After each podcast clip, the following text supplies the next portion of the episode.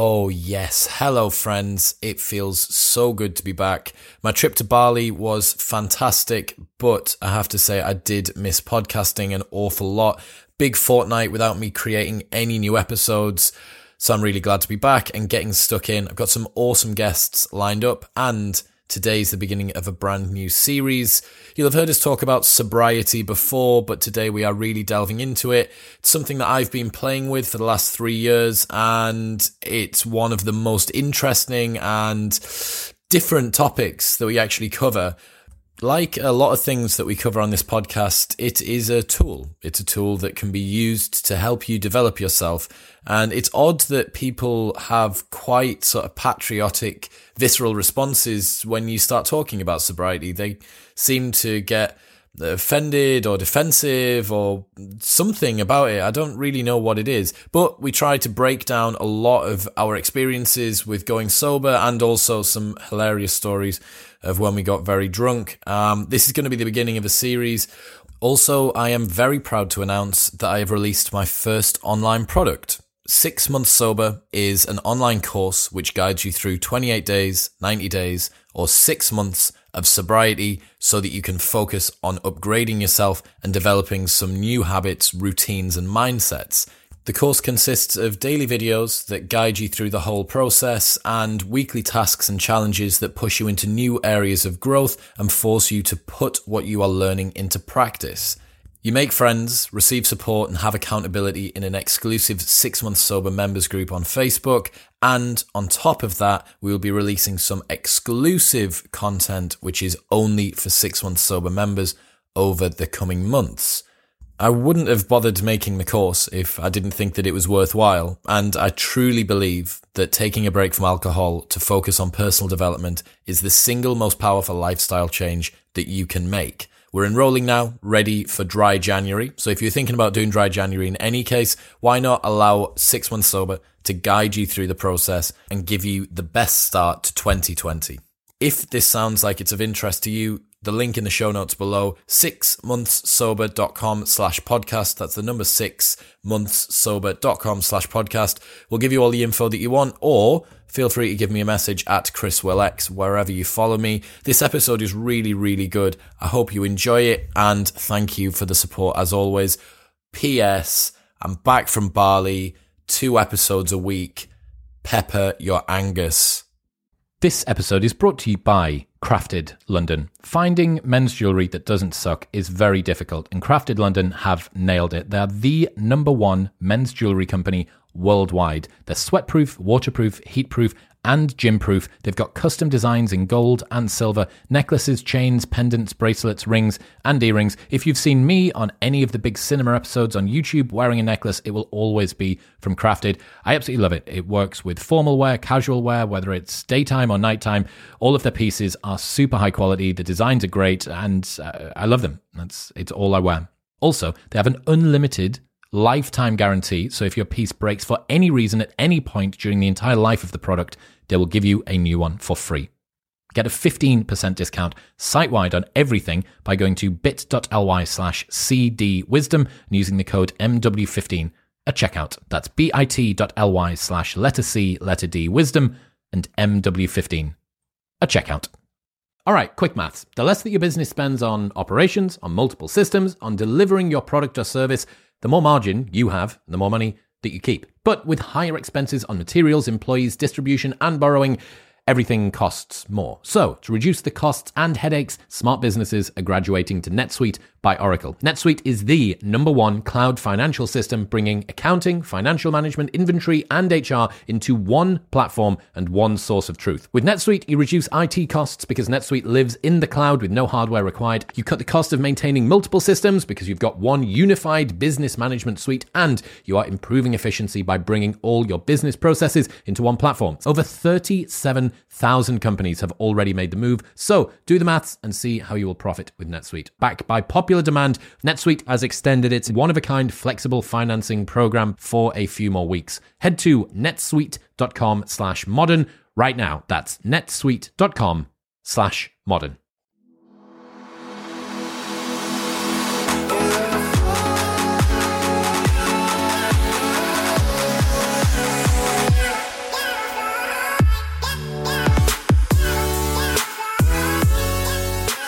Ladies and gentlemen, welcome back. I'm joined by the mustachioed man himself, Yusef, and Jonny from propanefitness.com. Jonny from Yusef. Jonny from Yusef.com. How are you? You good? Very good. Thank you. Thank you for joining. Great. Lovely. Uh, we've circled around this topic for ages. We're talking about why sobriety today. All of us, either by religious doctrine or lifestyle choice, have gone sober for extended periods. Uh, and even the man behind the camera, video guy Dean, Can you feel the hot potato? It's it's it's boiling. coming. It's, It's it's in the gonna- I'm pan. ready for it. I'm ready for it. Um, yeah, the man behind the camera, video guy Dean, is one week away from a year sober, which is a fucking feet and a half. Um, Feet. Almost two feet. two feet. Yeah, well, it's foot and a half, isn't it? Rounded up to two feet. Yeah. 18 Um, inches. So yeah, why why sobriety is an interesting question. I guess people who maybe haven't heard us talk about this topic before might not know what like why we even consider it something to think about. Um, like I don't see a problem with my drinking. Everyone drinks. I've always drank. It's part of society.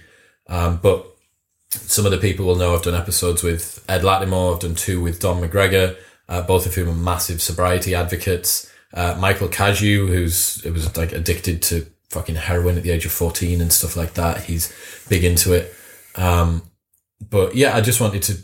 A lot of people, it's the most um, replied to content that I put out online about resetting people's drinking habits, and I thought just having a discussion about it would be pretty valuable. So, what made you decide? What What made you pick sobriety as something to do? Uh, so three years ago now, just approaching three years ago, and I needed, I just wanted to do more stuff. I was kind of in a bit of a rut with where I was at.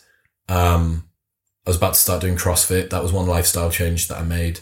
I was just like, like I'm just fucking sick. Like I'm not doing. I thought life would be different than this somehow, and I need more time. I think I did this like analogy where I'd sit down with an accountant at the end of my year and look at how much time I had. It could have been you or Chris. It probably Jonny. Big Chris has, yeah. Do not ring me. And um, I looked at my the amount of available time that I have across a whole year, and if my accountant was looking at it, he'd say, "Hang on a second, what's like every Saturday you lose a whole day, and then every Sunday you lose half a day, and then every Monday you lose a quarter of your day in terms of productivity units, whatever you want to call it. Plus, you're spending all this money. Plus, you, it's it's killing you. Like it's making you live short. It's not going to make your life any longer. And I was just thought, hang on, if I stop drinking, I'll have more time to spend on anything which isn't drinking. Um, another big part of it was I get I get increasingly bad hangovers as I get older, which I think everybody does. Um, another part of it was that it's expensive. I didn't feel like I had anything left to learn from alcohol. Like it, it is a drug which takes you to the exact same place every, Every single, single time. Yeah. Um, and that's like one of the maddest memories that I've got. Um, is going away to Vegas. Both times I've been away to Vegas for four days. The same four days: Sunday, Monday, Tuesday, Wednesday. Fly back on Thursday. And both times I've learned and unlearned the same lesson every 24 hours at around about 3 p.m. Arrive, think I'm invincible, start drinking, continue to think I'm invincible, wake up, realize I'm not, hate myself, think, fuck, shouldn't have done that. Gets to 3 p.m., forget how I felt on the morning, remember how I felt on the night, get back on it. Yeah. And the mad thing is, because when you get like super, super blackout drunk, um, it takes you to a place that's so overwhelming to all of your senses that you literally could have been in like the pub down the road. Anyway, yeah. I do feel that there's a there is some kind of like moral obligation to do that though when you go to Vegas at least once. Oh, I think Like so. I think if you if you go to Vegas and you just have a quiet time, It's part of the entry you've- requirement. you've- yeah, you've like you've you've done it incorrectly. You've not had the to, not to paid the enter Vegas, admission. yeah. yeah, to get the stamp in your in your passport. you have to have had that. Like Experience. what time is it? Not really sure. Let's drink. Hmm. I um, nearly ate a bowl of Nuts. uh, nut calamari at three in the morning in uh, in a casino in Vegas. Is that even a thing? Nut calamari. So I ordered calamari and a pizza, 3 a.m. Pissed. I, a bit- uh, I said to the waitress as she was leaving, "By the way, I've got nut allergy." And he went, "My God!" I'm like, he's like, "Sir, we cook everything in peanut oil." I love when, when, when, holy you, when you shit. drip out stories from Vegas. It, it's brilliant because you've got so many gems that just Hang on. like That would have killed both of you. Uh, if it was well, so I'm okay with squid actually. Okay, but you have You got said just self shellfish. Uh,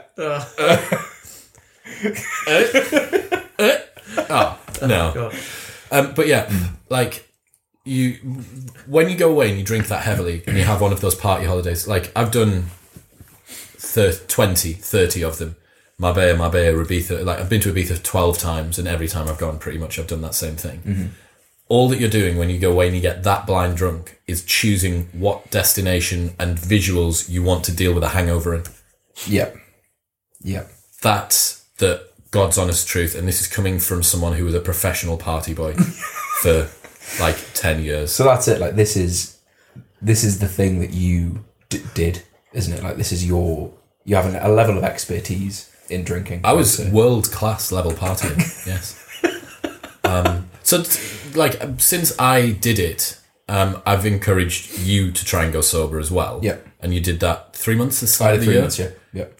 Talk me through your experience there. What sort of a drinker were you before? So, I I think my drinking definitely used to be quite a big deal. Like I used to drink a lot. So What's a lot? Well, I mean, uh, so at uni, heavily three times a week, four times a week. Um, like obviously freshers week. I think the most I did. there's a story I can't say for various reasons, but there's a, there's a, there's a thing I did where I, I uh, drank every night for 14 nights in a row, and every night I began with a bottle of um, white Grenache, Gallo family white Grenache wine. What's that? Oh, So it's rosé wine from like the co-op. It, to be honest, awful. But at the time, you just become so acclimatized. And I remember drinking the entire bottle while playing Call of Duty before going on this night out, and every time being getting slightly better at Call of Duty as the nights went on, thinking this is having less and less of an effect okay, yeah, Okay. yeah. you felt like you were getting less drunk from the same every volume. day. Yeah. Yeah, yeah, yeah. Okay, progressive overload. In, in the same period of time, I first time hit, hit a 140 bench. Mm. That's It's one of the secret. most proud periods of my life. That's the secret.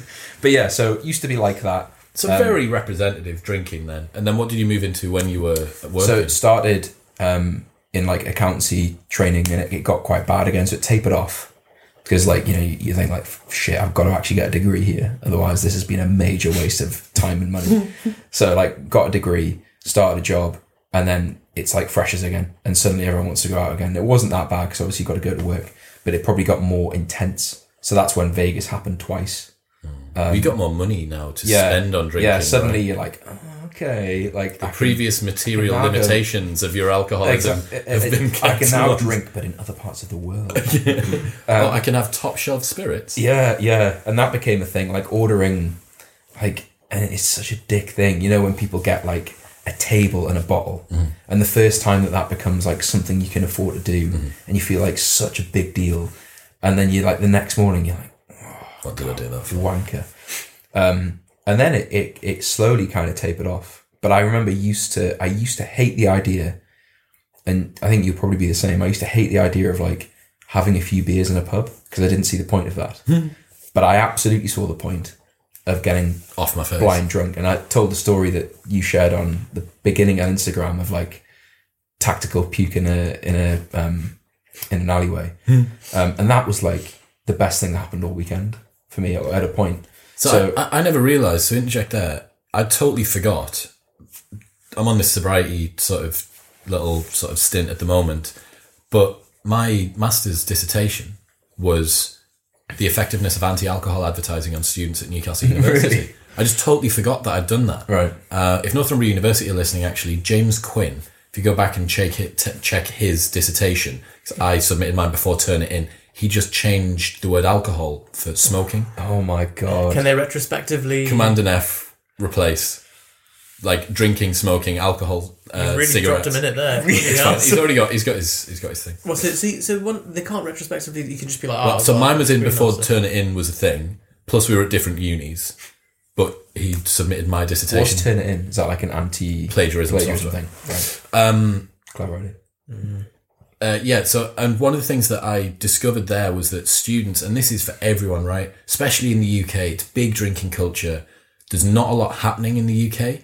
It's not like fucking uh, America where there's literally 50 countries within your country and you can go to them all and do different things and spend the same money and everyone uses the same words. Yeah. The UK is an island. The weather's pretty shit. There's not a lot of sunlight. There's not that much to do, really. People drink. Yeah. They need to drink to keep themselves excited. Yeah. And what I realized was two things. First, drinking's a rite of passage for young people. And that's that's quite interesting. Like if you want to be an older adult with representative experiences that allow you to relate to other people, you have to drink when you're younger. Mm-hmm. Because you need to know what it's like to like have a drunken argument with your girlfriend at 19 or mm-hmm. lose your phone and your keys stranded in Manchester and have to find your way home because that's a representative experience. So that was half of it. The other half of it was that um, extreme uh, events on nights out are seen as badges of honor. So like, there's no other experience in which two university students would ring each other and say, "Hey man, how was your night last night?" And the other one goes, "Mate, it's amazing. John broke his leg." And you're like, "Hang on, Yeah. what, that what, that, what, why is that amazing? Oh, because it's a it's this marker of ex, excess. Uh, films like The Hangover have glorified taking substances, alcohol, drugs, whatever it might be, to excess, and it's seen as like I'm hard. This is something to be proud of. This is something that's cool, and um, yeah, that like that just totally reframed everything. So you normal normal drinking cadence, bit more of a weekend warrior, bit more money to spend. Yeah, and then that that slowly tapered off, and I think probably where I was when you suggested it to me, it was like it was more a couple of beers than it was getting blind pissed because I think you've just you've Boys, seen. I don't mind if we go out and have a couple of pints. You're gonna have to explain But for heaven's sake, Who's that? So Who's this? get Who silly with we're we're on a ski trip and we're 16, right? And the gym, the PE teacher, big bloke, like big, thick man, like thick forearms, thick neck, big, Deadlift. big barbell row. You can imagine it it wears like like 80s cop sunglasses, just stands like that. Put it this way: everyone else is wearing like salopettes and big, um, big ski wear. He's wearing jeans and a Barbour jacket, just untouched by it, skin of leather, real Geordie, strong man. So he's standing up and just goes, "Lads, you know, because it was legal where we were to drink in Austria." Um, you know, I would take a couple of quid out with you, have a couple of beers, but for heaven's sake, don't go silly with this, right? I took that to mean A couple, I'm going silly with it. non- He then had like a disciplinary chat with me where he basically just said, You went silly with it. I told you to not go silly with it. That's exactly what you did. But yes, that, that was What actually. was silly with it? What did you do? I, I had like five beers, Okay, but that was like the first time I'd got like really drunk. legit, yeah, like really drunk. It was brilliant. But um, so I, I was having like probably a couple of beers, the odd night out here and there, but not as not as serious. But the thing that I found, giving it up for three months, the biggest change was you realize just how many like little things you go to where the default would be three beers, four beers, and then you add that up and you're like, shit. Over like three weeks, I've had you know Twenty. however years. many calories from alcohol, or you know, that you wake up the next day, you're a bit fuzzy, or there's the odd time where you wake up and you think, I probably shouldn't drive, and, like, like- and you just think like, what? I haven't really, I couldn't quantify the gain because in a way, like if you go to Vegas and you get blind pissed, at least you've got all those stories. Mm-hmm. But if you just have a few beers and then have like a few conversations where the other person's had four beers as well, and it would have been exactly the same conversation if you'd both been sober. Yeah, well, all I've had is downside here. Hmm. I've had cost, calories, lost time, lost like Bored conversation, Clarity. yeah. and I suppose it makes it like it takes the edge off a little bit, doesn't it? Which is why people do it. Yeah. I think like why do people drink? They get something out of it at the time, hmm. and we live in a society where people make very short term decisions and ignore the long term costs. so that that's why it's a problem. It is. It's the, the reason that people choose to drink is for a whole host of reasons, but one of one of the main ones is that their um, the gains are immediate and the costs are in the future. They're tomorrow, aren't they? Yeah. Tomorrow's It's problem. like future Yusef will deal with this hangover. Have you ever had a hangover? Once. Yeah. So is that when you drank an entire bottle of spirit? the, the, surprisingly not. It was so. I've, uh, there's a lot of backstory. Don't tell me it was this. after I made you drink that rum. No. oh, that the- was that was funny. Okay, there- there's a lot of backstory to this. Um, Well, hang on. First off, first off, when was your first ever drink? Twenty I- so I can remember. I remember when your Uh, first beer was. first beer. Yeah, I was with Jonny. We were at a marketing event, Marketing. standing in a room full of personal trainers. Mm. Guy hands out everyone Stella Artois. Is, is this right? Stella. It was either Stella or the Corona. It was Corona. Corona. and Yusef like takes a sip, trying to sneak in, and the guy goes, "Guys, Yusef's first beer." Like that. Everyone goes like, Everyone's which is interesting in itself that people applaud. like that it's uh, oh Thanks. you've you Right, you're now part of us. Yeah, Yeah, yeah. you're one of us. You've joined. So when was your first beer? Twenty two? Do you say twenty three? no tw- I think twenty five. Uh, So you never drank. not a drop. Was that the first bit of alcohol you had? Yeah, and then so that that was the Oh, first and then you beer. and had a cocktail. had a cocktail, but that was kind of like, mm, and then I think it was, it was either before or after. And I remember that the first time I prop, I think the first time I tried alcohol must have been a bit before that, which was a pint of gin. so I just said, well, it was it was a half, half liter, half liter, yeah, just, Neat. yeah. Um, and so it well because I've, I've drunk much worse stuff. Like we, we, Jonny and I have drunk horrible supplements over the years that are, Yeah, but to be it's honest, all like, just the same. they're not. Neat gin yeah, is like, like, alcohol's up there with like, you know, Oh, really? 'Cause yeah. I, I, whoever I, whoever I was with was like, "Is that gin you just drunk? Like, why? How are you not like?" You do just have a tendency to go because when Chris, Chris bought Yusef, like what was it like 60, Ray nephews? 60%? Ray Nephews eighty percent off the proof 80%. rum. Yeah. a double of that. and and you st- Yusef standing at the bar and just went, "Yeah, it's quite strong."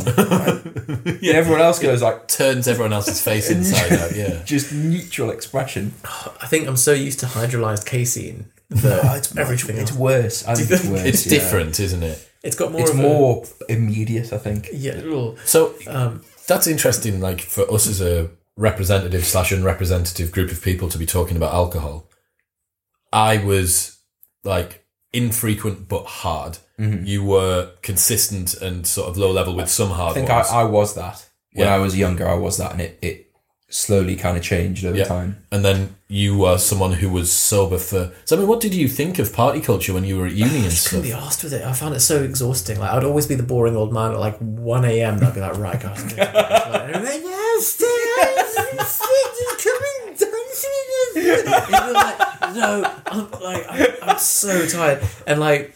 I'll, I'll tell the poo, ti- poo tights story as well, but um, but the but the the gin was just like in my mind, alcohol was something that is a drug, like the many spectrum of other drugs possible.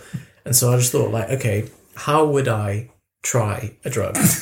I would take. I would take a therapeutic dose of it, um, in in a in a bolus, and then wait for the result and see what happens. And I was like, I, and, I, and I would I would administer it in the most efficient manner that I could. So it's like, well, I can't go IV, uh, so I'll have to just I'll, I'll find what's what's a concentrated drink that's quite like botanical and nice. Gin, Botanical. gin, yeah. Gin would be nice. So I had, had um had it was like something value like it was a cheap cheap Oh, gin. value Cheap gin. gin. Come Yeah. on, man. Brutal. So God. had that and then like just didn't have anything else the rest of the night. And it's I suppose similar to like you know you know you were saying like you have you have like a few beers you're like oh it was a bit rubbish and there's a lot of calories and fluid.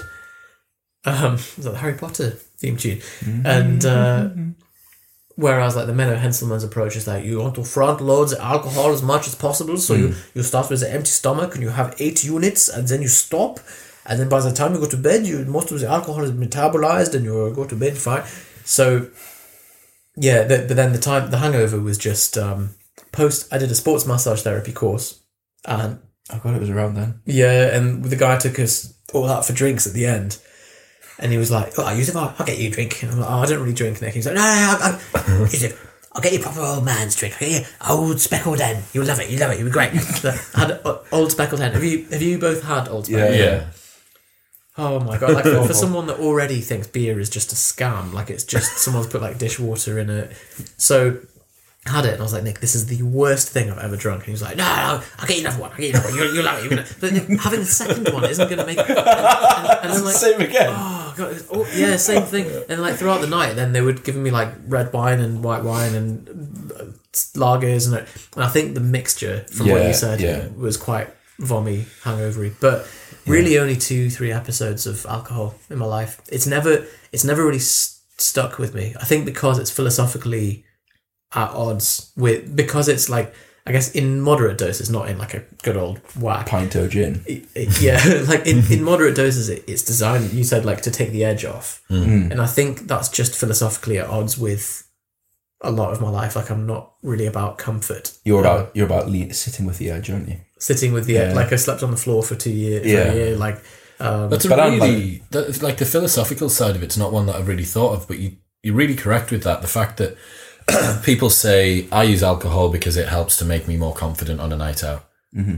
Okay, so you're not confident on a night out. No, I, I am. Right. Okay. What happens if I remove the alcohol? Because the alcohol's not a part of you. It's like me saying I can run the hundred meters in one second if I'm in a car. Well, Jonny's car can go 100. 100 miles an hour, yeah. right, I know yeah. the words to Candle in the Wind. Um, yeah, like that's one of the reasons that people say that they drink. They say um, it makes me more personable and it makes me have more of a laugh around my friends. And you're like, right, okay, so your friend's not funny if you don't have a drink. Um, yeah, maybe. So you're like, right, okay, so why are you going out? Well, I'm going out because my friends want me to go out, but I have to drink because otherwise I'd be bored. Okay, so you're taking this substance to sedate yourself from the fact that you can't bear to be around people you're choosing to be around without sedating yourself Yeah. to be around It's them. depressing when you put it like that. It's like The, the, an interesting experiment. that's just I hate my life, isn't it? well, yeah, oh, I think that for some people that is the case. But the so when I when I some of the things I tried when I was at uni and I was really heavily into like you know calories, uh, you know alcohol calories are metabolized differently to carbs, and I need to time it. So I tried to consume alcohol in a way that would you know according to the science that I understood at the time not store any of it as, as body fat, which was some really extreme shit. Um, what like? Well, just Menno Henselmans' front loading all of it. So I did no fat during the day. yeah. Like, so o- only yeah. protein, only protein throughout the day, and then I basically did Centurion with shots of vodka until I reached the point where I was like, I'm drunk enough now. Then I left the house and drank only water, and got back and still had a hangover. So it was like oh, fucking pointless. Um, but during that time, I tried going out sober to see what it would be like, and if you just reframe it as like everyone is expecting me to be drunk, if I just do what I want, uh, if I'm just like You've Mark on Peep Show Rainbow Rhythms where he go, you know, does that. Like if you just do that, people go like people just assume you're like mint and having a good time. So you can fully let go. No one no one knows you're sober anyway, and no one cares. Whilst being totally no one even cognizant notices. So Do you actually think- do you think the reason why people are threatened if you are sober is that like, oh, Jonny's going to remember how much of a it's ghost at the feast Fool. thing, isn't it? Yeah. Like Ghost pe- at the feast. people say like, oh, they're watching. They're watching what I'm doing. Mm. I'm expressing myself. Mm. But there's someone there who's taking notes. But what does ah. that tell us about what's going on? It says that the behavior that I'm currently doing because I'm drunk is something that I don't want to remember or might not be that virtuous. Yeah. And the only reason that I'm prepared to do it is because I know that everybody else, I have as much shit on everyone else as they have on me. Yeah. Plus the fact that this, that one of the side effects of this drug is that memory kind of gets a little bit hazy anyway. Um, what you said about, about nerfing kind of the edges of stuff, super interesting. Like, I love your use of nerfing. that's what it is, isn't it? It's nerfing. I I'm like, torpedoed. Like Sam Harris torpedoed is on holiday. holiday. Yeah, I used that Ezra Klein thing as an as an example the other day. Um, yeah, so n- nerfing the edges of a. Of, of your experience, yeah, like it's fucking hell, man. Like, and I think this is this probably actually gets to why I think there's a fitness menopause in your late twenties, which you've undergone, and you've undergone, and I've undergone, and fucking Darren uh, Daz Morley's got undergone. Everyone has that I know about. That you get to later in your twenties and you go like, hang on, I'm not really growing or learning much more from this particular training methodology. I want to be more holistic in my approach to the way that I do my fitness. I'm going to find, I'm going to find something that is a little bit more aligned with what I want and a little bit less sort of like, Look at me. Yeah, yeah, yeah. um, and then it's the same with alcohol or it, it was the same with alcohol for me where I was like, okay, I've kind of, I've kind of maxed out what I'm going to learn from doing this thing. Every time I do it, it takes me to the same place. And you curbing the edges off all of the interesting shit in life. Like even if you were going to get in a fight with someone, like if you're going to get in a fight or if that fight's going to happen, you might as well be sober and experience what that level of fear is actually like, mm. as opposed to being like, oh well, I think it was a little bit like this, but this weird substance that I decided to take kind of fucking blasted me to one side, I've been, I got nutted twice when I was drunk. And like in a row. yeah, yeah. I got nutted twice, then punched. In, uh, because, I mean, it's a, it's a long story, but I was outside venue in Yeah, yeah, Newcastle. yeah, yeah. It's coming back. And, um, is it really? Wow. Um, I've not been nutted when drunk, but I can imagine you feel the the pressure and the movement, but Yeah, not so much. The was it on the, was it on nose or on head? I, so I, this is the thing I don't know. I didn't really feel anything. I remember like I remember it happening, and, and then there's like the like module loading, module loading, module loading. I just got nutted. and, Don't happen and- again. And it was almost like a. yeah. Did you just did you just nut me? and then nut me again. You're like it's happened again. Was it someone you knew? no. Okay. So someone I knew um, had this guy had dropped a bottle that was brown, brown ale bottle, and there was a there was an argument erupted about how it was racist, which is obviously ridiculous. And I Oh my like God. I like stepped in and said like, "Come on, we're going to the next place," and the guy just went crack, and then uh, So he, un- he unreasonable. he ended up the guy who nutted me ended up being put in a bin upside down Welsh. by someone I know who's uh, involved in rugby at quite a high level. But um, the whole thing was ridiculous. But like afterwards, I just remember thinking like it was so weird to have that happen. And obviously there'll be adrenaline and stuff like that, but you don't feel it at all. And- But you did. I, I remember thinking at the time, I'm glad I wasn't sober. But just because, because like it, that, it would have been very like ah, I've been nutted. Yeah. Whereas it was like, I've been, Oh my I, God. I've been sucker punched sober, and um, can you By a describe- Nazi. but yeah, very similar. Like you, you just you hear a, a noise, like like if someone throwing a chaff grenade. oh, that's a stun grenade, isn't it? Yeah, Um, flashbang. And you don't, yeah, you don't feel the pain. You just like module loading, and then you're like, ah, I'm the back. Nazis Like, just holy shit, in the yeah. face. Yeah, Yeah. It's it's interesting. Like if you were to design a drug, this is like a, a Hamilton Morris thing that he talked about with alcohol. Uh, Hamilton Morris, Hamilton's pharmacopoeia, big psychonaut, loads of like psychedelic research. Big Pharma. The man behind Big He's Pharma. not. He's the opposite. Oh, right. He's the man behind big drugs. Anti-big pharma. Anti big drugs. Um, and he talked about like if you were going to design a drug, it would not be alcohol. For um the what was the what's that thing dose? The Therapeutic. therapeutic dose amount is fucking huge.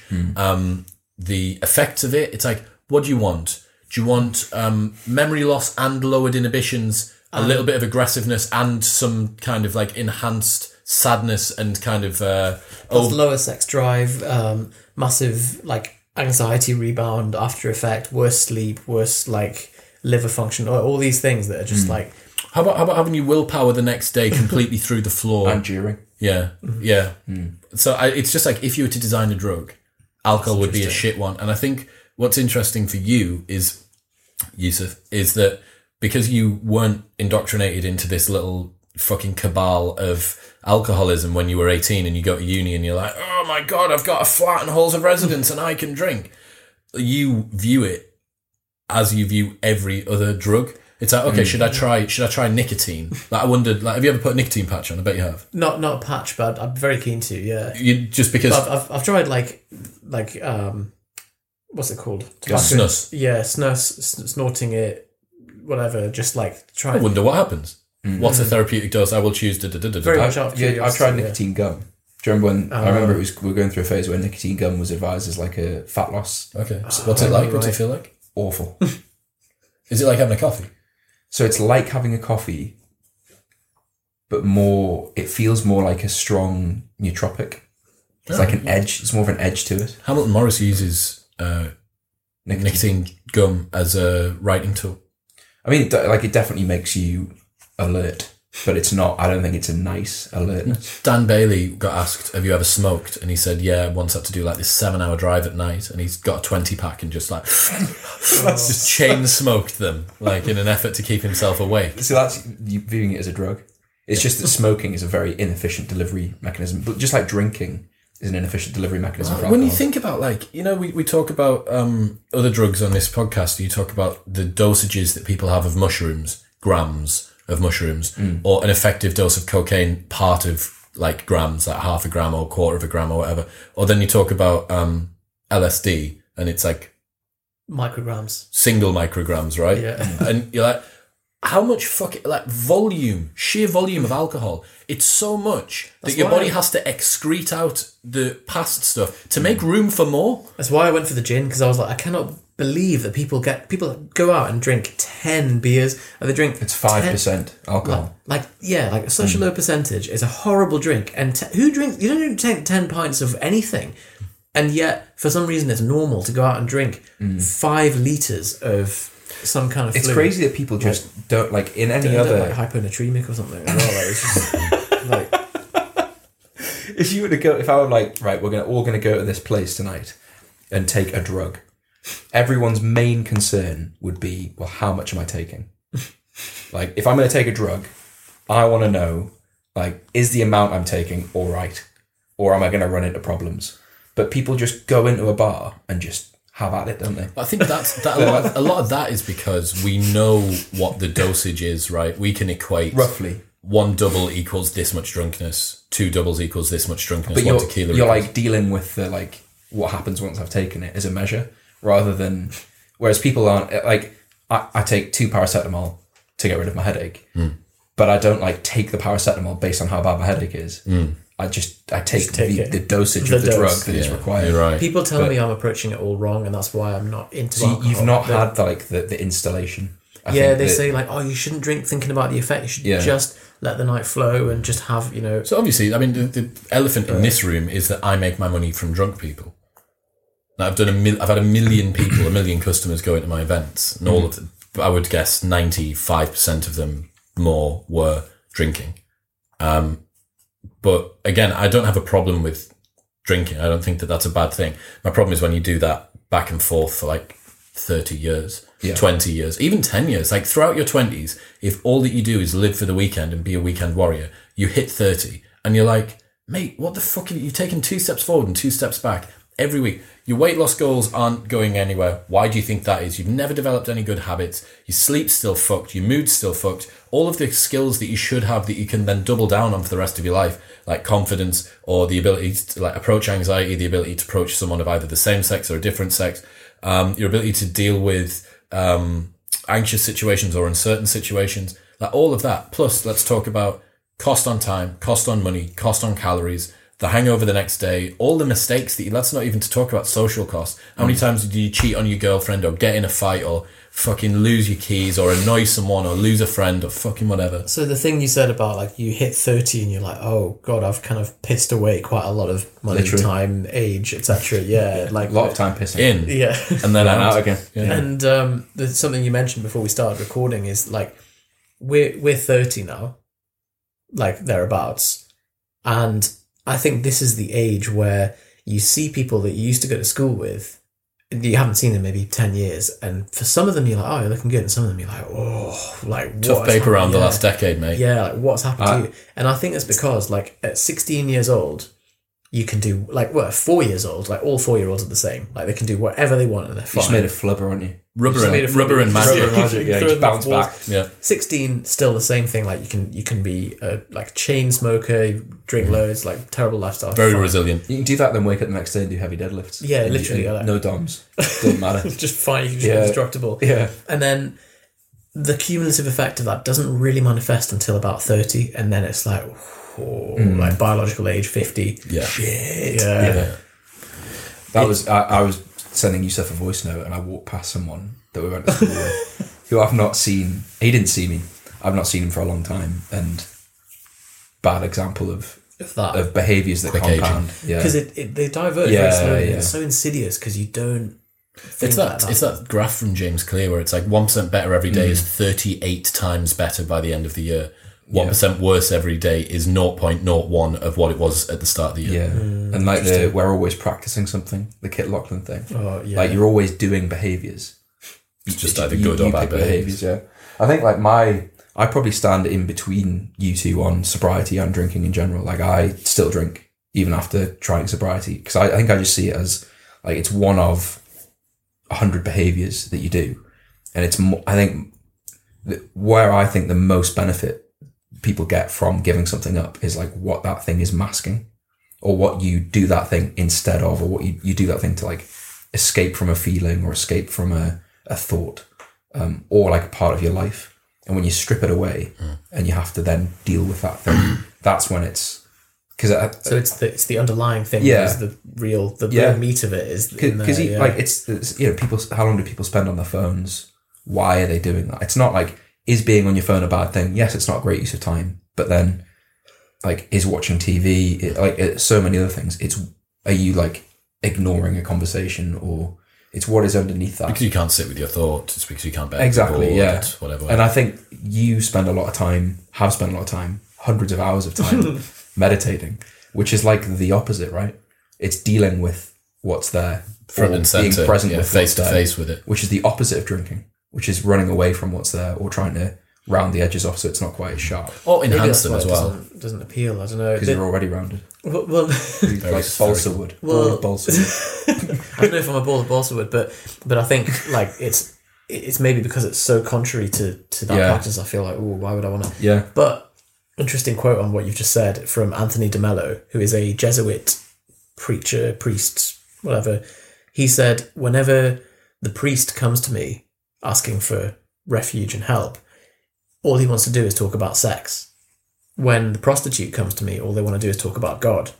and so he's like, it's not about the thing. It's like whatever you renounce, you bring back into your life tenfold because you're pushing it away, you're pulling it towards you in some way. Such an interesting. That's what. Well, you'll have this. So me and Jonny, no one even knows this. Me and Jonny have the same meditation coach now, uh, and Brian talks about um, not uh, not fixating or suppressing. Like that's what equanimity is. Yeah, yeah. It's Not um, wanting more of a good thing or less of a bad thing. Yes. Yeah. Yeah. It's it, it and, and that's that's exactly what you're talking about there. So what what did you learn from three months of sobriety? Did it reframe anything for you? Uh, I think it made it made alcohol seem more like an option rather than a default. So it made drinking seem like you know if I want to go to an event that I would normally just drink at.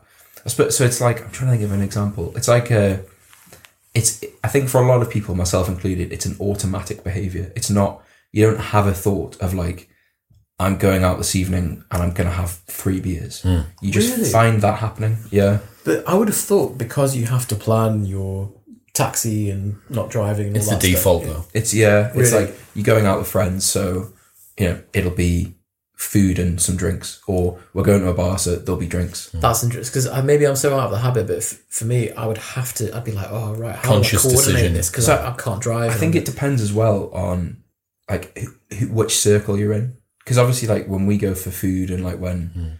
We're a, v- Modern a real wisdom right rarity though. yeah, but that that because I remember George saying it was like it was like this time last year. It's like so weird to go for food with a group of guys and not drink mm. because I'll go for that same situation with a group of other people, and it's like weird if you've not had a beer by midday because that's their default.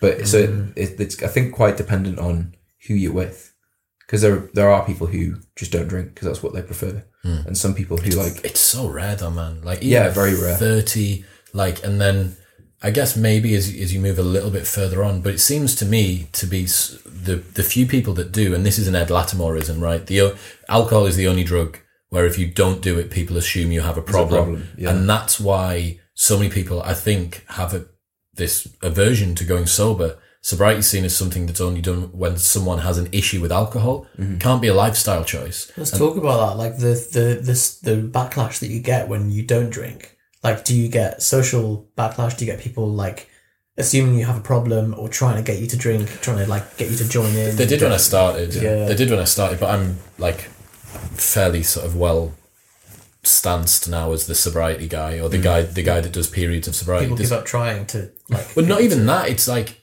I think a lot of people are very timid about. Let's say that they've got something on the next morning. You you go into it like people have to go into it fucking caveats and litigation about why they're not drinking. uh, yeah Oh mate, well I've got uh, I've got doctor's appointment at ten in the morning. Like, or maybe that's not even the truth, but they have to do it because oh I've, I've brought the car. Like, or, um, some, I know some people who take their car keys out with them without the car, Really? so that they can be like, oh I've got the car, man. Like I don't need to, I, I can't drink. And it's like that's how it's the equivalent of I've got a boyfriend. When, when you haven't got a boyfriend. yeah, it is. But it's it's it neutralizes that conversation quickly because people are like, "Oh, I'm prepared to push you if I think it's your will, but there's certain things I'm not prepared to push you on." But people are prepared to push you if they think it's your will. I'd like why? And I, again, I get it. We are all here. The fucking hell, this podcast that went up. this breaks down the podcasting schedule again. Today's episode went up with Paul Bloom, and he does this. Video guy Dean picked out the best experiment in there. I wonder if you know about this psychology experiment. They put people in a room, and they get all of them to toss a coin. By law of averages, about f- half of them go over there, half of them go over there. Tails group, heads group, and they go over to the tails group, and they're like, "What? What do you think of yourselves?" Then, like, well, we're sort of like we're a bit smarter, doesn't it? He said, what do you think about the heads group? Yeah, like you got a bunch of dicks over there. They're just a load of schmoes. Mm. And it's like the most random, arbitrary way to split people up into us and them. And it causes people to make value judgments. That's because for the vast majority of our evolutionary history, we were in groups of 25 to 50, and we were fucking terrified of what was in the next valley because they were going to kill us, rape our women. They had some pathogen that we weren't going to be able to fucking deal with because there was no antibiotics or whatever it might be. We were terrified of it, mm. and that's still the module that's in there. so funny. I'm, I'm even on that, like, because I rotate between medical and surgical jobs, and That's even, how people- even that they're like, oh, it's the fucking surgeons. Like they're just, they're, oh, the bloody medics always just refer anyone with abdominal pain to us. And like, it, it becomes such an us and them. Like, oh, Football teams, Yeah. like sport. It's it's in People everything. Isn't kill it? each other over stuff. Yeah, like yeah. that. Well, Because- religion's the biggest one, isn't it? tribalism, man. Yeah, they Yeah. need to plant a flag in the ground, but it's like here is he's one of us. He's drinking with us. He's and it's like, hang on a second. If you're fucking annihilating yourself and taking two steps back this weekend, if you were that good of a friend, you'd hmm. support me in my cause for sobriety. So that was like one of the main questions or one of the main issues people have when they go sober is how do I do this when all of my friends around me drink? And it's like, well, it'll identify exactly who the friends are that are in your life that are good for you. Yeah. Because the ones who are like, fucking hell, man, are you trying that? Like, if you explain your reasons, really, you're going to, fucking hell, well, like, fair play, man. As opposed to, what? Like, are you not coming out? You think you're better than us? Like, what? You're not coming out? And it's like, it they've got manifesting. your best interests at heart. They don't though, care. like- They only want you there if you're destroying yourself with them. Hmm. And if you can only bear to be around your friends when you're drunk, like, hmm. you definitely need better friends. Full stop. I think it comes from so the, I have I have some friends who sometimes don't drink and they are boring as sin when they do that. Like not not just because they're sober, but I think it's because they're in this mindset of like I'm not really fully participating here. They leave early. They're not. They're a bit you know they're reserved. Yep. Yusef's a good example. Like he's there and he'll be there till it finishes, whatever the things finishes. Yeah. He's not drinking, and you can't, you don't even notice. Mm-hmm. In fact, he's probably more like uninhibited, inhibited, yeah, Uninhibited. uninhibited than other people who are drinking. But that's a, a lot of that is to do with the fact that Yusuf never had to rely Yeah. on alcohol to be that crux to make them sociable. But because so- you've you've developed that particular pathway to be like, oh, I can be here Mm. and I can not drink, but I can also be a part of this group. But I've been on nights out with you and you're not drinking. Ben's another good example. Like they're just there. They're not drunk, but they're still being still having a good time. They're still engaging in it. And I think where this, for me anyway, where I'll have a resistance to it is if some people say, "I'm bringing the car," just like you feel like saying, "Look, just don't, just don't come," because you don't, you don't really want to be there Yeah. you're just kind of doing half so that no one gives you shit. But I think it's for some people it feels like there's a there's a, a shift in the way that they act when it's like right I'm not bringing the car or I'm not mm, driving right. Fucking hell, I'm let's get in. on it, boys. But like there's no reason why you can't just be like that. It's like the thing I was saying with the nightclub. Like once you realize that it's all an illusion anyway, mm. and that you can just be how you want, Yeah. and if people judge you, then like they're going to judge you either way. So just have a good time, yeah. and then people will give you less shit if you're just an interesting person when you're sober. There's and so you, again, you you're super right with that. That alcohol is still controlling that person who's chosen to go sober, but is being super reserved. They're still controlling their behavior. They're just now controlling their behavior what by its absence rather Yeah. than by its There's a huge placebo effect as well. That a lot of people Massive. like. Yeah. it- there was that thing where they gave people non-alcoholic. Yeah, they gave two like two tables non-alcoholic beer and alcoholic beer. Uh, They just acted the same. I think they measured like how much of the food they ate. oh, Have really? you seen that one? No. They met, they gave them like onion rings and stuff, and get, them out- get gotten to rate their perceived drunkenness and how much of the food they ate, and it wasn't that different, Right, interesting. which is crazy. mental. It's like if you're drinking non-alcoholic beer, there is a similar. Like I've had times where I've drank an alcoholic beer, got in the car, and thought, Oh. Fuck. but then you're remember, like, it's ludicrous. Like that, you know, like Heineken aren't going to put alcohol in a non-alcoholic beer. They might. I mean, some big lawsuits on. being shit. Yeah, Yeah. There's a there's a particular. I was going to do a, a YouTube video on this, but I couldn't do it without just essentially calling people out by name. Um, so I'll try and I'll try to navigate this like five times before I just gave up. Um, I have a problem with. Uh, you two may not be exposed to this because you're not massively exposed to party culture, but people listening will know this person or these people. Guys, specifically, mostly guys, who have this semi flirtatious, almost like um gay candor before they go on a night out, talking about how heavy the night's going to be. It's like, oh mate, can't wait to shut down Newcastle tonight. Horn emoji, horn emoji, aubergine emoji. Like, oh, do you remember last time we were in there? And it's like, hang on, are you are you guy are you going in there and rubbing up against each other or something? Like, what are you doing on your night out that makes you think that you have license to use this sort of language in advance? This isn't Dan Bilzerian's fucking villa. You're not unloading yourself into the fucking Playboy mansion here. You are going on a night out to sit in the corner, be nervous about talking to the girls, and complain because oh. George George didn't put five pounds in for the bottle of vodka. Like Yeah.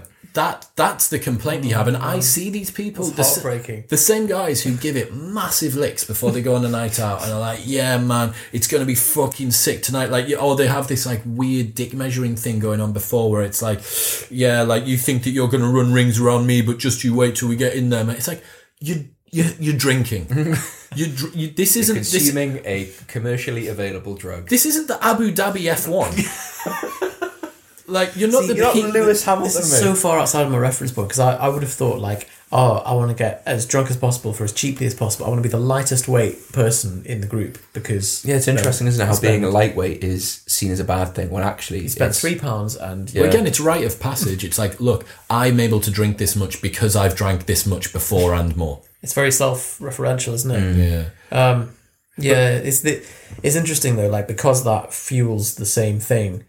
If you break from that, your friends are like, "Oh no, but you've got to got to be like us again," and and it's like, well, yeah, it does differentiate the people that I don't not necessarily that they they have bad intentions, but they just they prioritize their own sense of security over what's best for you, and it's why like I'm so I'm so grateful to to Jonny for like for being um supportive of the fact because obviously we text quite a lot for propane stuff, but Jonny was probably one of the only people that was like wholeheartedly supportive of me getting rid of my phone, getting like a Nokia thirty three ten, even though He would be the person be quantifiably who was the most. in in the short term would be most impacted by it. But I suppose like probably because you like I've seen the, see I've seen the long term yeah, benefit of it. But yeah, but the light in, the in the Pandora's box. Yeah, Yeah, it's so. I think um, to go back to why people don't, or one of the fears that people have about going sober, it's like, well,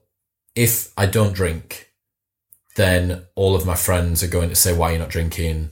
It's going to be social pressure. Maybe I'll stop getting invited out to whatever. Like, how do I? The question I get a lot is like, how do you deal with social pressure? You're around people who are drunk all the time. How do you deal with it? And for the most part, I think the same as with a lot in life. It's like if you say things with conviction, people will go, oh, fucking hell. Hmm. It's like when I first started doing sobriety, I was very open about my reasons. I was like, I want more time to spend on some other stuff and I'm challenging myself to see if I can do it. Like I'm challenging myself to see if I can do it turns it from you abstaining from something to you adding something. It's like uh, I'm I'm trying to achieve this thing. It's like, hang on, mate, why are you going out for that morning run? Oh, I'm doing a marathon. I want to train for the marathon. I want to see if I can do it. It's like, why are you not drinking? Oh, well, I'm, I want to see if I can not go sober for six months. And I found like I'm patient fucking zero for being exposed to people who want you to drink. Like, there's no you, top top 0.1 of a percentile on the globe of people of humans that have been exposed to drunk people I'll be in easily, think easily. seen the most drunk. yeah, yeah. by by miles. well, you, even developed the uh, oh, a special handshake for Yeah. keeping people away from me when I try and when they try and fucking come in too get close. sweaty. So if, if I can do it, and if I can do it with conviction, and you can maybe say, oh well, you're in a position of authority for the club stuff. Maybe that kind of means that people are less pushy. But it's bullshit. Like I sit down with with loads of people, new people, and blah blah blah. And as soon as you explain, oh, I just wanted a bit more time or money, or I've or just wanted to challenge myself, see if I can do it, and um, people seem to be really responsive with, sh- if you do it with confidence. Yeah, it, it shines a light back on them, though, doesn't it? It's like when you know you see cu- examples of couples where like one of them will get in shape, or one of them will like hire a PT and start losing weight, and it like pisses the other one off mm. because it, immediately alienates the. it it alienates, but it also like they're forced to deal with their lack of progress in that mm. area. People don't like to see other people growing around them. Exactly. Like they're only they're, they're only happy if you're destroying yourself with them. And this mm. this is like one of for me, you know, by fortune or whatever, um, my s- circle's always been sort of fairly small in any case. Um, so I've never had uh, influence that's kind of been that negative, but I see it with a lot of people, and um, it's it's bad, man. Like that. That's you're literally talking about your life. Like that. Someone's fucking around with the values that you lead your life by. Yeah. That person could have said to you, "Hey, man, like I watched this podcast with that modern wisdom thing, and they talked about going sober. Like, do you fancy ch- trying to do it for a bit? Like, should we should we do dry January or whatever?" And your response to that person could be the beginning of them making a really interesting change to their life, mm. or it could be, nah, man, like fuck that. Like it's it's it's it's Jono's thirty second. like you can't you can't miss Jono's thirty second. He's going to York for it. You're like, like, you're not going to miss it. Like yeah, what what, what do you mean? there. What do you mean? We're going to York again for Jono's thirty second. His thirty first was fucking shit. Like, do you mm. know what I mean? Yeah, Like, yeah, yeah. Very repetitive. I don't um, know, man. I think that there's there's definitely because so I th- something that I know that we all do is like there's something you do. There's a behavior. It's like right, I'm gonna try and not do that. Mm-hmm. I, I love doing Caffeine, sleeping in a bed, masturbation, uh. Phone use is the latest one. phone use, Social social media and all that. That's my latest. Like, yeah, still don't feel like I'm sleeping late, sleeping in. all sorts of stuff. Yeah. eating. Yeah. not eating for a So day. that, yep, go on. um, well, just how I, I think people do dry January, and you'll see you'll see it happen as January rolls around. Like people's social media fills up with like can't wait for you know people put those countdown timers on their Instagram until when they get to story, have a drink again. and then they go back at it just as in in just as an intense fashion. And like realistically, all you've done, you know, This is renouncing something and then bringing it back harder into your yeah, life and again. you, well, you've done it. You've maybe given internally a month of, of arrest to those systems. But like, what effect? Especially if you go harder when you go back. Oh yeah, the first the first couple of weekends where you compensate. Yeah, It's like the person, overcompensate. It's like the the person that's using intermittent fasting wrong. yeah, It's like, oh, I won't eat for today, but I'll eat triple tomorrow. uh, yeah, exactly. no, no. but so That's how it's, the numbers work. and and the, you know the people who are like, the, there's all the stuff about um, it's Friday, so it's prosecco time, or Yeah. can't wait for Saturday when I'm Him's the clock. Exactly like that that stuff that is in, in my view like those are the people that need a year off it you you need time to realize Reframe. like Really calibrate. and just like- just to because like you are using you are using a drug to to cover up parts of your life that maybe aren't right at the moment Well, You're using the use of a drug to determine your week, your weekly cadence. yeah Do you know what I mean? Like, uh, and and it, it, it must sound like to some people that are listening, like a lot of the things that we talk about, it must sound so fucking autistic. like, for us to just be like, you you know, this thing that's taken for granted by everyone. What we'd really like to do is find out what's going on there.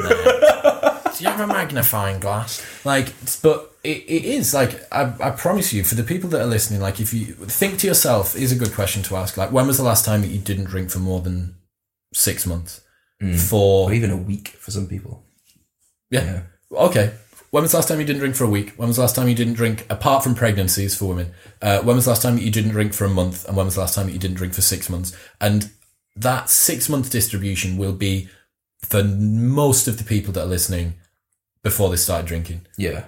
That's I. You you discovered someone told you upon the day that you arrived on this earth you're going to have this drug from the age of 16 until the time you die more frequently than once every six months or more frequently than once every month or for some people more frequently than once every week. You'd be like is this is this like mandatory? Is this like a mm-hmm. part of do i have to sign this off as part of my membership to life or something?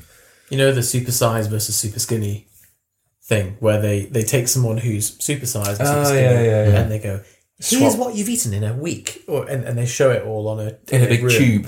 Yeah, it's Yeah. like the super skinny is like fifty Red Bulls and like some coffees, and Yeah. like a, loads of packs of cigarettes. That's or someone something, who's that's figured it. out that caffeine's quite good for appetite Yeah, suppression. and they're just like they're Carbonated drinks and a caffeine. and then like the fat the fat person has just got piles of like pasties and Yeah. like It's all So- beige, isn't it? Beige yeah, food. yeah like one sauce. color Yeah. And if, if you were to do that with the alcohol ahead of time, and also you have like a big blown up 3D rotating image of your liver, and just showing like how it's getting Mm. cirrhosed over the, the years, you'd be like, oh, actually, Because I, so I think if we were sat here now, probably not you included, we'll include the VMD. uh, If we were to have four beers, I think we'd all enjoy the four beers. Mhm. Apart from you. yeah The fifth beer, mm, sixth beer, maybe not. It, it tapers down, I think, quite quickly. I think like the process of you're in a bar with your mates chatting, you have a, you have a couple of beers. It's it's quite nice, Yeah. it's right? when you start getting Pleasant. silly with it. It is when you start getting silly with it. But he was right all along.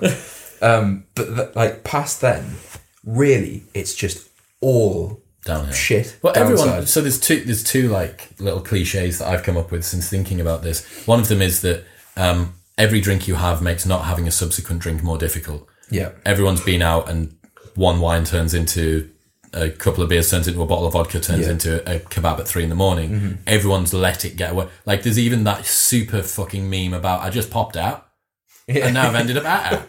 Do you know what I mean? There's that. Yeah, yeah. And then the other thing that I realized, I, I keep meaning to make a graph about this, but um, alcohol gives you diminishing margins of return in terms of pleasure, but gives you uh, exponential increase in terms of suffering. So 10 beers doesn't double your enjoyment from five beers, but it more than doubles your suffering the next day. it starts to become really quite serious. Actually, I, any anyone who's had like, so I think pro- if we're talking pints over seven, and you're into some real quite Shit. serious territory there, like that's a lot of volume. I need to, so there's a, there's a glass ceiling that I bounce off unless I get spirits out.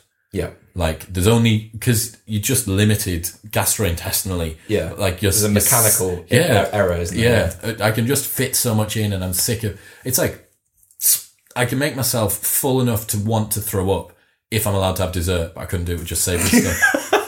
So I know this is like the extreme case, but imagine like this is a spectrum that you get some you get patients in hospital that their entire calorie intake, three thousand two hundred calories a day, which I worked out, I think it's like is the amount of spirit that they're drinking, and it's just that every day. So they'll just have Spirit? just have vodka, three thousand calories of vodka a day. No protein.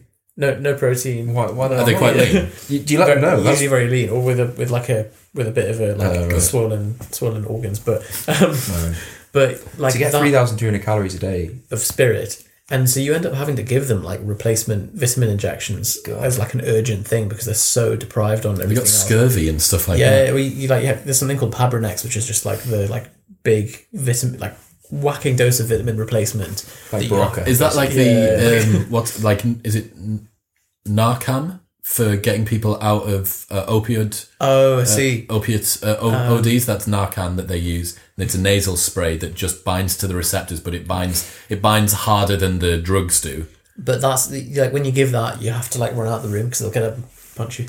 Really? They get really angry. Yeah, You're it taking the heroin away. yeah. Oh yeah, big. Oh, really? Is that why? As in, like if, if yeah, You've if you just give- you've just wasted If you that. give the yeah, because it just cut, it just stops their high, and they're they're having a great time, but they're obviously in respiratory depression, and you I like can't breathe. you- Obviously. and you give them the um the naloxone, and they get up, and they're off. So like you usually have to like either like tie them to the bed or something, or have like, your two policemen to a taser taser, and you like you inject. I love how way. they say taser twice. I don't know why. It's just completely like if you have to shout taser and then you're going to get tasered, the second taser at that point is just Well, you know it's you know it's coming. Then do you know what I mean? to say it twice. Yeah. In a I cosmic suppose because there'll be loads of times where you might say the word taser once hmm. and they're be like, fuck. Yeah, fair enough. waiting for the waiting for the second For the taser. taser. I'd love to test that. Or like, if you have a room of policemen, you just shout taser, taser, and everyone. I think like, if you go in and shout taser and everyone's just Have you ever been tasered?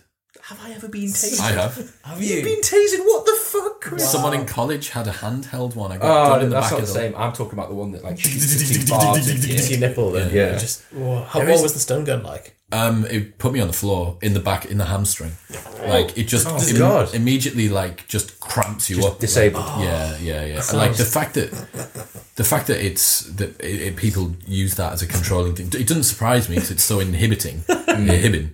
But it, it's also it's mad. Isn't there a video of a guy Who just takes getting it. tasered and he just deals with it? He's, he's like a juggernaut. Terrifying. yeah. Uh, because you think like it's all alright in the UK because we've got tasers. Do you know what you need? Taser, taser, taser. the big taser, like the minigun taser that they wheel out.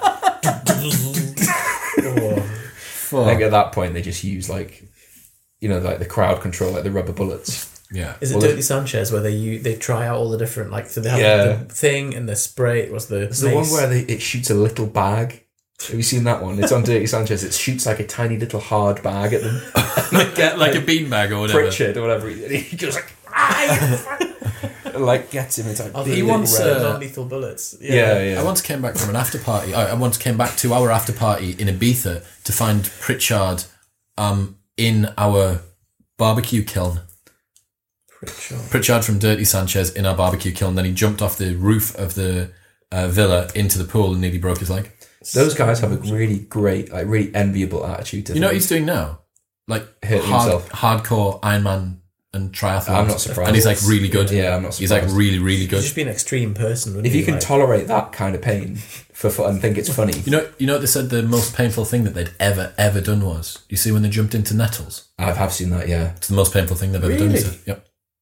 More than They like, were eating them. and- Putting them on their balls. Oh, that's so. they've done like naked paintballing and stuff, haven't they? But I suppose at that point, like One of them got shot in the dick. Yeah. Got, got shot on the shaft. on the yeah, with a I've, I've, I've been shot on the glands with um, paintballing. It was very. Did you even feel it?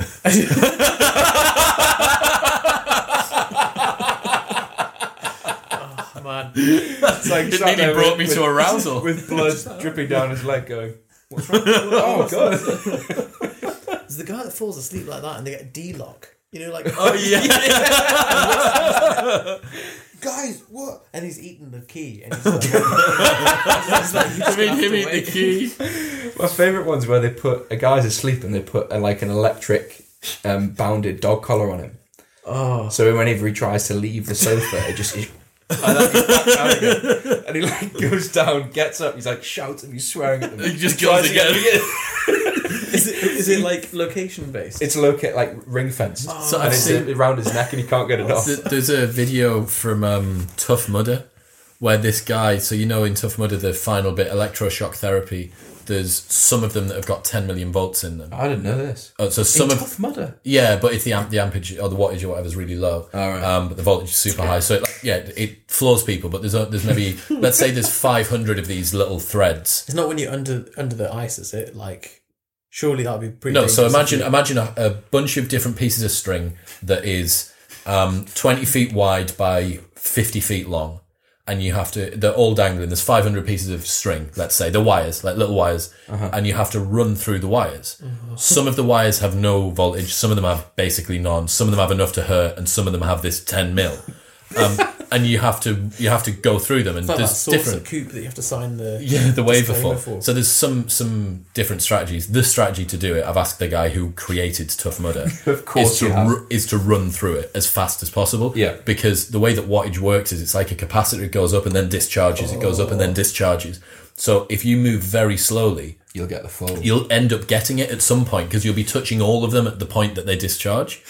Um, and there's this one video of this guy who's like running and he gets like clocked by this one. It's right at the very end, gets clocked by this one, but they're about that far off the floor.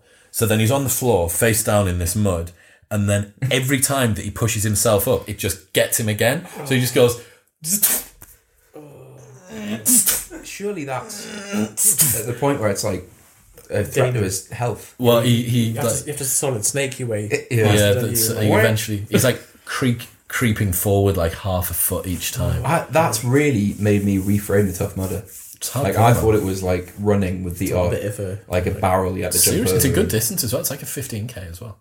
Oh God. Uh, anyway, there's so much more that we've got to talk about for sobriety, and we've gone off off topic as always. Um, but if anyone wants to find out a little bit more, if you head to sixmonthssober.com slash podcast, uh, you can find out a little bit of info, or just give me a DM if you have any questions or thoughts about what we've talked about at ChriswillX on all social media. Just give me a DM. I'm happy to give you a little bit of advice about how I think you could go dry for January, or if you're watching this in 2022 in the middle of June or something, just drop me a message and we'll see where we go from there.